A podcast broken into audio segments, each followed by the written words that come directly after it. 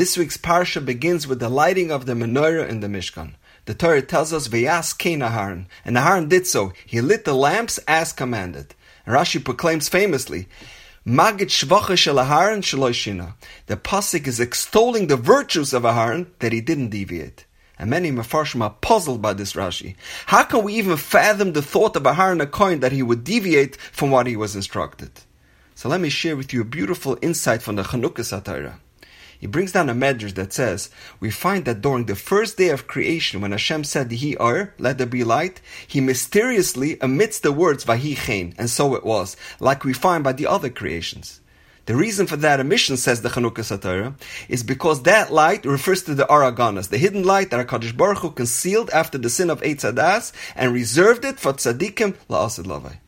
Therefore, since that light didn't last beyond the first week of creation, it didn't endure for all generations. Therefore, the Torah doesn't say V'hayah Chen.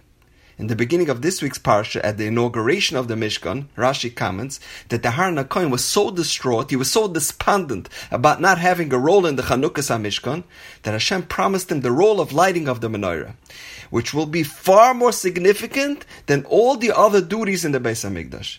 What was it about the lighting of the menorah that far exceeded all the other seemingly significant avodas in the Beis HaMikdash?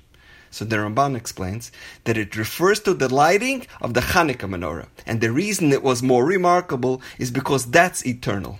When the Beis HaMikdash was destroyed, all the other avodas became extinct. However, the mitzvah of the Hanukkah menorah endured for all eternity. That's what ultimately consoled Aharon. The Bnei Sascha says that on the eight days of Chanukah, it is such an auspicious time that we have the opportunity to recapture the hidden light of the Aragonus that we lost by the six days of creation. So now we can understand Rashi's seemingly strange comment of Lahagit Shvachah Shel Aharon Shelo Shina.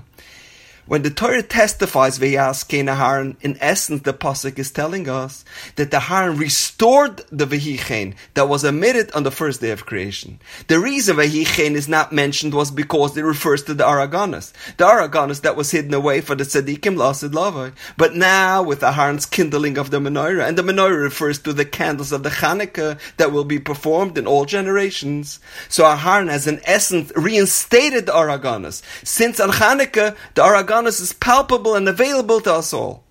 And that is why the Torah says, Vayas Kane Aharon. Aharon brought back the Kane that was lost on the first day of creation when Hashem omitted the words, V'hayah Chen. Now we understand Rashi's statement, Lahagit Shvachah Shel Aharon Shelo Shina. When Rashi says that the praise of Aharon is Shelo Shina, Shelo Shina is not referring to Aharon, that Aharon didn't deviate. It's referring to the Rebbeinu Shel Olam. Because of Aharon's lighting of the menorah, it didn't change Hashem's original intent of creation. Hashem's original intent was that for the light, the special light, the Aragonus, to last in perpetuity. However, after Adam and Eve's sin, it was concealed. But now, because of the greatness of Aharon, we get to experience that great light every year on Chanukah, as it was originally intended. And now we understand Rashi, Vayas Kane Aharon. Because Aharon restored the Kane, says Rashi, Lahagit Shvachah Shel Aharon Shelo Shina. The praise of Aharon is that now Hashem's original intent of creation was not altered. What a beautiful idea. So how can we emulate Aharon HaKohen and the midos that he personified? We read on Shabbos in Pirkei Avos, the Mishnah says, Havei mitalmidav shel Aharon, aspire to be among the students of Aharon. Oyev Shalom v'roidev Shalom. Love peace and pursue peace. Oyev esabrios and Macarver Lataira. Love people and bring them close to Torah. So what's the connection between Oyev esabrios and Macarver Lataira? If you examine the Mishnah, it doesn't say Oyev esh Adam, love your fellow man. It says Oyev esabrios, love Hashem's creatures. Why this expression specifically? Because the Mishnah is teaching us something very profound. Oyev esabrios, love Hashem's creatures. Even though there's nothing to love about them as a person, they don't have any inherent qualities. All they have going for them, the only positive attribute they have is that they are a creation of Hashem. You should still love them. You should still have affection for them. When they realize your effort and compassion, and they truly feel your genuine empathy and care, in Macarver Lataira, that alone will bring them close to Torah. Aharon's mission was to build peace and harmony among friends and spouses. Aharon preached acceptance and tolerance for all our Jewish brethren. Through his efforts of keeping families together in shalom and unity, he assured the growth and the continuity of the Jewish people. It's no wonder that the legend of Aharon is alive and well today, and for all eternity.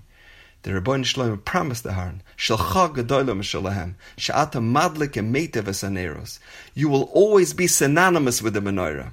It is well known that throughout the generations, and especially today, more Yiden around the world connect to the Yontav of Chanukah than any other Jewish holiday. In Tov Shem Pei Aleph, Aharon's legacy lives on. And now, we know. Have a wonderful day.